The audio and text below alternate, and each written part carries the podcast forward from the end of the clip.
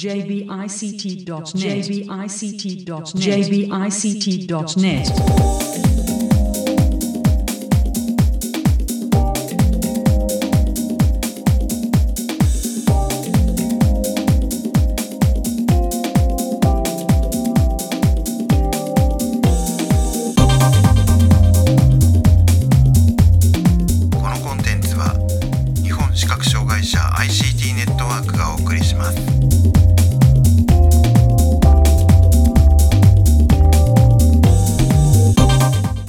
ちは。日本視覚障害者 ICT ネットワークがお送りするポッドキャストサイトワールド2023特集です。中根です、高橋です。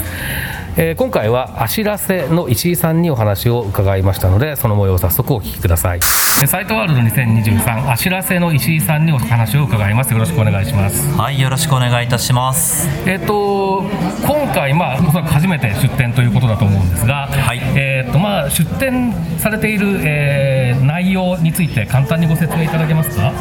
はい、ありがとうございます。と私たちは会社の名前と同じあしらせというサービスを展開しております。であしらせは靴に取り付けるデバイスと iPhone の専用のアプリケーションをセットで使っていただきます。アプリの方に目的地を入力すると靴に取り付けたデバイスが振動で目的地までの道案内をしてくれるよというそういうサービスになっています。はいえー、とこれ、僕自身はあのこうそういうのの開発が始まったよとか進んでるよとかっていうニュースをちょいちょい聞いてずっと気になっていて、えー実は今まで一度もまだ、えー、と実物を見たとかいうことがないんですけれどそうなんですね。はい。そうそうなんです。で、まあ、多分、えー、とそんな人も含めてかなり興味を持ってる人が多い、えーサービスなのではないかという気がするんですけれども、はい。えー、とこれは、えー、とサービス自体はもうすでに始まっているものなんですか？えーとですね、この実は今年の春にクラウドファンディングという形で、あまあ、数量をこう限定して販売をいたしましてでそこで、えー、とご入いただいたユーザー様には、えーまあ、実際にも使っていただいているという状況です、えーただ、えー、とそれ以降ですね一般発売というのは実はして弊社の方ではしていなくてで来年にまたあ新たにですね一般発売をこう開始するというところを、まあ、目指して今まさに開発であったりとかっていうのを進めているそんな状況です。はい。えー、とじゃあまずその、えーもう少し詳しくその、えー、とサービスというか、まあ、デバイスも含めてですかね、ええ。ー伺いたいなと思うんですけれども、はい。まずこの靴に取り付けるデバイスっていうのはどういう形状の、はい。えーものでどうどういう機能があるものですか？これなかなか難しいですね。形状でいくと、はい。えっ、とですねまず大きくは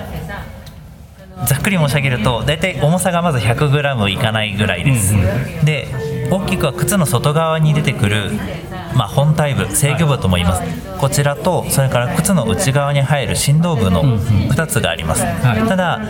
商品としてはこれ一体化されていて外れないようになっているので、まあ、どこかでこう落ちてしまうとかそういった心配はございません、で振動部これは、えー、とエラストマーという素材でできているんですがこの柔らかい靴の中に入れるエラストマー素材の振動部。これの中にさらに、えーと振動する電子部品が入っています、これが独立して足の甲と側面とかかとにフィットするようになっていてで例えば、えーとナビの案内の時に歩き始めが例えば右を向いてから歩き始めましょうというの時であれば右側の側面部が振動して、で体の向きを変えてくださいね。右を向いてくださいね。っていうふうにご案内をします、えー、ととすると、まあ、イメージとしてはじゃあその靴の、ええ。ー甲の部分の上にその本体部が乗るような、えー感じ。でで内側に、えー今おっしゃったその振動部が入ってるようなそんな感じなんですかね。いい質問ありがとうございます。そういう、えーとですね、実際に外側にこう出てくる、えー本体部に関しては場所はですね靴紐をちょっと思い浮かべていただきたいんですけど、靴紐のちょうど、えー、と紐がこう縛っていく穴があると。思うんです、はい。あの紐,、えー紐穴？穴紐？紐穴。はい、の一番上のところはい。の外側ですね。あの辺りにこうクリップでパチッと止めるようなイメージですなんで履き口のいわゆる斜め前ぐらいっていう感じですかね。なるほどなるほど。はい、あの辺りに本体が来ます。でそうすると,、えー、と靴の内側に足の甲からかかとに向かって半円周状に中の振動部が、まあ、自然とこう沿うような形で収まります、な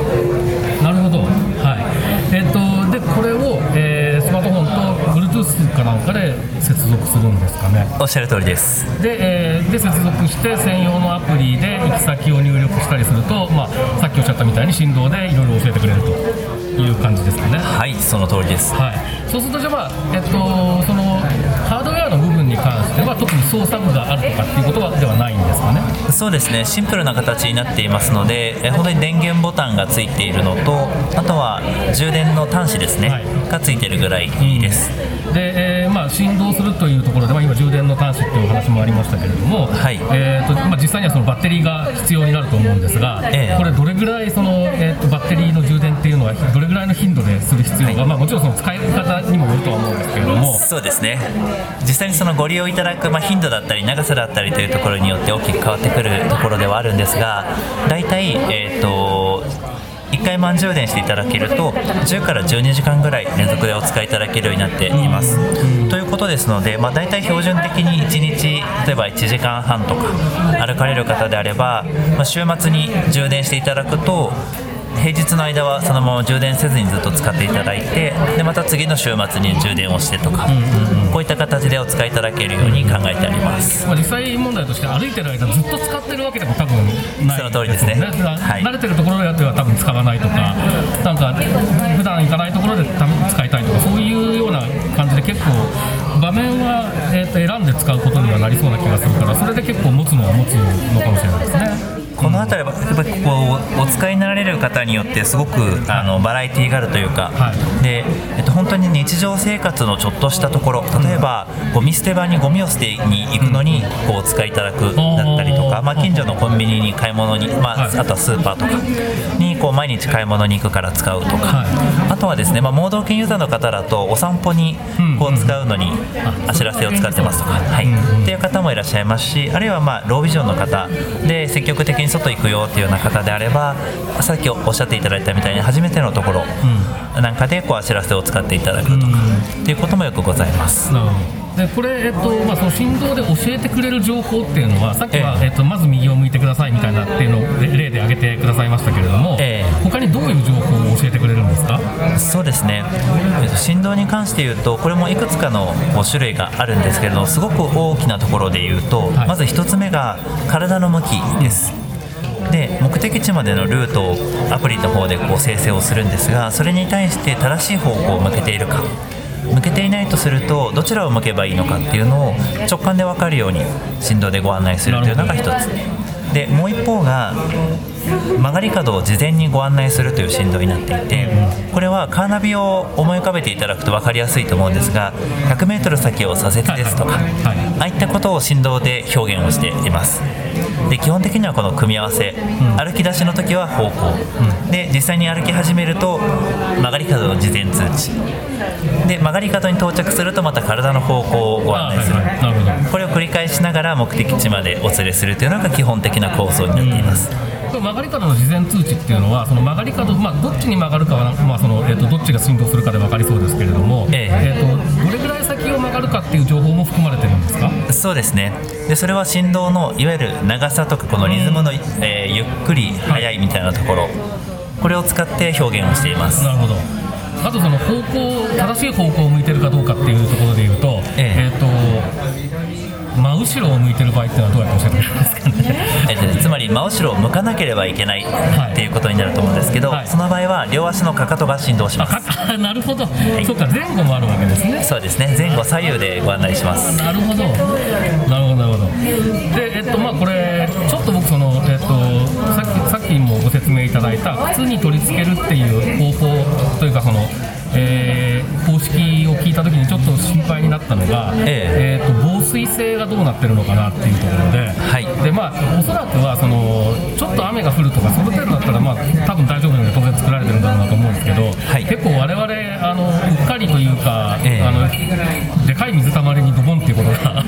あったりするのでそういうのそうそういうので壊れたら嫌だなって思ったりすすことがあるんですがそうですよね。この辺はどうですか？ありがとうございます。そういう意味で言うと、まあ、大雨にこうちょっと降られるだったりとか、で、まあ、水たまりに季節してあの足を突っ込んじゃうとか、はい。それぐらいであれば大丈夫です。なるほど。はい。長い間水没してるとまずいと。そういう感じなんですか？ご理解の通りです。避けていただきたいのは基本的に長時間水につけちゃうような、シーンというのは避けていただくっていうところですね、はい、で、えっと、あとそのアプリ専用のアプリっていうのは基本的にはじゃあその行き先を入力するっていして、えっとまあ、それに基づいて生成された経路で案内してくれるっていう機能はい。があるっていう。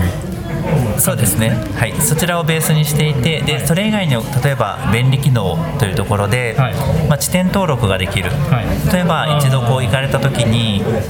えーえーと電車の駅なんかを思い浮かべていただくと例えばエレベーターのあるところをい。こう普段お使いになられているのであれば例えばそのエレベーターの場所をもう登録しておいてしまう、そうすると例えばなんとか駅って言って検索をするよりもはるかにスムーズに、その自分の本当に使いたい出入り口というところを使うことができる、こういうメモっていうのは、まあはい。あの他の屋内での位置の、えーはい。登録みたいなのはむまだやっぱり難しいっていう状況なんですかね。ご理解の通りです。あしらせは基本的には屋外で使っていただくことを想定している今はサービスになっていて、まあ、今後例えば屋内でどういうふうに使っていくのかっていうところは、まあ、弊社としても研究開発を進めている、そんな状況になっていますなるほどアプリに関して、はい。目的地を選ぶっていうところが具体的に、まあ、あのもしかしてあの言える方であればこう地図上で地図を見てここまで行きたいからピッてできると思うんですけどこれは全盲の方でもアプリが利用できるようには作られているものなんですか？ありがとうございます。えっとボイスオーバーにあの全て対応してアクセシビリティを必ず担保した状態で我々もサービスを提供しておりますので基本的にその、まあ、いわゆる iPhone の操作に対する習熟というちょっと別の観点はあるんですが iPhone が問題なくボイスオーバーで使える方であれば問題なくお知らせも使っていただくことができます。目的地はどのように指定するんですか？例えばですね、えー、と目的地をこう入力する欄っていうのをボイスオーバーで読み上げてくれるのでそこを選択する。でその後で音声でこう目的地を入力する。例えばここであれば丸いだったりとかあるいはま錦糸町東京駅みたいな駅の名前。それから、まあ、もし住所であれば住所でも構わないんですがこういったものを音声で入力していただいてでそうするとその入力されたものに対する候補というのが出てきます。でこの検索候補というのはボイスオーバーで読み上げられるのでそれを聞きながら一番近しいものあるいはそのものズバリの、えー、と検索候補を選んでいただく。でそうするとその検索方法を目的地として設定することができるのであとは通常通りといいますか、まあ、振動とあとは補足的に音声でも案内をいたしますので例えば慣れてない時であったりとか情報量が多い方が好みだなというような方っていうのは、まあ、音声も一緒にお使いになられてで歩いていただく。こんな感じの流れでございます。店案内には例えばどういうようなものがあるんですか？音声はですね例えば、えっと道じえっとこれも実際になかなかこう説明が難しいんですが、えっとお使いになられるこの流れの中でご案内する情報っていうのをこう変わってきます。例えば一番最初歩き始めの時はこういう、えー場所ですよ距離はこれぐらいですよでこんな風な順路で行きますよで今こういう機能がオンになっていますよっていうようなこう全体像のご説明から始まっていってで例えば今この振動しているのは 30m 先を左折するからですよみたいな感じでこうご案内もしていきます。で例えば体の方向が合ってるから振動のモードを切り替えますね。であったりとか、で場合によっては例えば、えー、と交差点をご案内したりあるいは歩道橋を使う前に歩道橋をご案内したりとか。それから、えー、と踏切があるときは踏切をご案内する今踏切がありますよっていうような形ですね、でそれ以外のところでいくと例えば、えー、と登録されている中で、えー、と飲食店どういったものがあるのか知りたいっていうふうにこう設定をしておいていただけるとあそれはそのこのナビで歩いていっていただく中で、まあ、その場所から、えー、と近しい、えー場所にある飲食店こんなものがあるよっていうのをご紹介ご案内したりとか。じゃあ目的地じゃないところもたまたま見つけるみたいな偶然見つ見つかるようなこともあるっていう感じですね。そうですね、うん。はいこんな感じで音声としてもいろいろとこう情報量を多めにご案内をしていますでただこれも、えーと、ご自身の希望されるような情報に絞ってご案内することとかもできるのである程度こうカスタマイズ性を持たせてはあります。うんあのー一般的なっていうのも変なんですけれども、まあ、他の音声対応のナビアプリにその曲がり角を靴の中の振動で知らせる機能がま加わったというかそういうイメージですかね。足にこう振動が来るものが何かというちょっと,、えーと、抽象度の高めの話になると基本的にはこのルート情報に対してどう進むべきなのかということをこうお知らせしていきます、うん、なので、えーと例えばすごく使い慣れた方あるいはその歩き慣れてる方であればもう音声情報は全くなくて足らせの振動だけでも目的地までたどり着けることが可能になってます。なのでこれをまずベースにした上でどういった情報があるとより歩きやすくなるか、うん、あるいはその習熟度がまだ低い状態慣れていない状態でも歩けるかっていうところの観点からこういろんな音声情報だり補足情報だったりっていうところを、まあ、ご用意していってるというそんなイメージですかね。で基本的にはあの当事者の方が一番歩きやすいあるいは歩いていて楽しみを発見できるとか、うん、何かにこう出会えるみたいなところをこう考えながらいろんなこう情報を、まあ、お伝えしている、うん、ざっくりとこういうイメージです。これそのやっぱり全部音声でやろうとすると集中力がみたいな話は、まあ、ずっと課題として当事者は感じてる部分かなと思うのでその、はい、振動を使ってっていうところは、えー、すごく新しい着想でいいなと思うんですけれどもこれなんかもともとそのなんかこういう形でやってみようっていう風なアイデアが出てきたきっかけみたいなのってあったんですか？ありがとうございますえーとですね、もともとその代表がこう起業した経緯の中で一番最初はこの展示ブロックを仮想的に再現できないかっていうところからもともとは始まっていたんですが、まあ、いろいろあってこれはあの難しいということでやめにしてでいろいろなこうアイデアを実際に当事者の方とのコミュニケーションを重ねながら探す中で一つは皆さんが普段も使いなられているインターフェースというふうに言います。情報を取得してくる感覚器官これを使わないつまり極力邪魔しないことっていうのは大事にしようっていうことを決めました。っていう中で言うと例えば保有されてる視力ロービジョンの方なんかそうだと思うんですけど、だったりとかあるいは特に聴覚と白状をお持ちのこの手、ま、もちろん白状そのものもそうかと思います。それから足の裏ですね、うん、こういったところっていうのはすごく大事にされているので僕たちもやっぱり大事にしてもらおうと、うん、でこれ以外の感覚器官に対してアプローチをすることでこのルート情報や道案内というところをお伝えできないかっていうことを考えてました、うん、でいくつかこう試していく中で振動がいいぞと、うん、でこの振動をお伝えする部位もえっとですね、結構こういろんなところで試してみて腰か足かというところまで来てですね。なぜ足にしたのかっていうところなんですけど大きくはこう、まあ、2つあって1つは皆さんお出かけになる際は必ず靴を履かれるので、うん、絶対にこう日常の動線にすごく馴染む、うん、で先ほどもそのバッテリーの、えーと、稼働時間っていうところで例えば平日は使いっぱなしにできるよみたいなところがあるんですけど靴につけっぱなしにして靴箱に置いといていただいても大丈夫なんですね、でそうするとあの副次的な効果にはなるんですがお家の中でこうなくしなくさなくても済む。みたいなところですね。はい、はいこういったところであの人によく使っていただけるのかなっていうところがありました、うん、うん、なるほど、はい、これまああの靴に取り付けるというところでえっ、となんかこういう靴はちょっと使えないかもっていうのがあったりするんですか？素晴らしいクエスチョンありがとうございます。ちょっと現段階の今のあしらせのデバイスですね。に関して申し上げると女性がよにがよく履かれる靴といいます女性用の靴といいますか、うん、あのパンプスだったりとか、はいはい、あとはそうではなくても例えばブーツのようなあの丈の長い靴。ああそれは確かに難しそうですね。そうなんです、うん、これがどうしてもその振動部の形状からですね取り付けるのは難しかったりはします、まあ、逆に言うとスニーカーみたいなものだったら基本的に問題ないっていうようなイメージですかね。おっしゃられる通りです、うん、なるほどえーとまあ、さっきちょっとそのもともとクラウドファンディングで、えー、ややられて、まあ、まあ、そその時の方が使ってて来年以降っていうまたちょっと展開をっていうようなお話がありましたけれども、ええ。ーと今後のなんか予定とかって何か今お話しいただけることってありますか、基本的にはその来年の一般発売に向けて、うん。えっと、我々もこの研究開発、まあ、開発であったりとかその生産体制を整えるみたいなところとあとはこういったまあイベントごともそうなんですがいろいろなところでこう皆さんに手に取って触れていただける機会を作っていく情報を発信していくっていうところをまあ直接にやっていってるっていうのが一旦ですね。なるほど発売される時に大大価格はどのぐらいになるかという見通しはもう立っているんですか？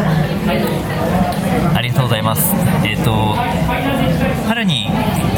えー限定発売をしたというふうに申し上げたんですが、その時の定価よりもまあお求めやすい価格というところを一旦まあ設定をして、で社内で調整を進めているところでございます。ちなみにそのクラウドファンディングの時はいくらでした、えーでえー税込みで8万8000円ちょっとぐらいですね、ちょっと端数が出るんですけど、はい。はい。でまあ、それよりもお手頃価格になるように頑張ってらっしゃるという感じですね。そうですね、はいあの皆さんに頑張ったねって褒めていただけるような 価格には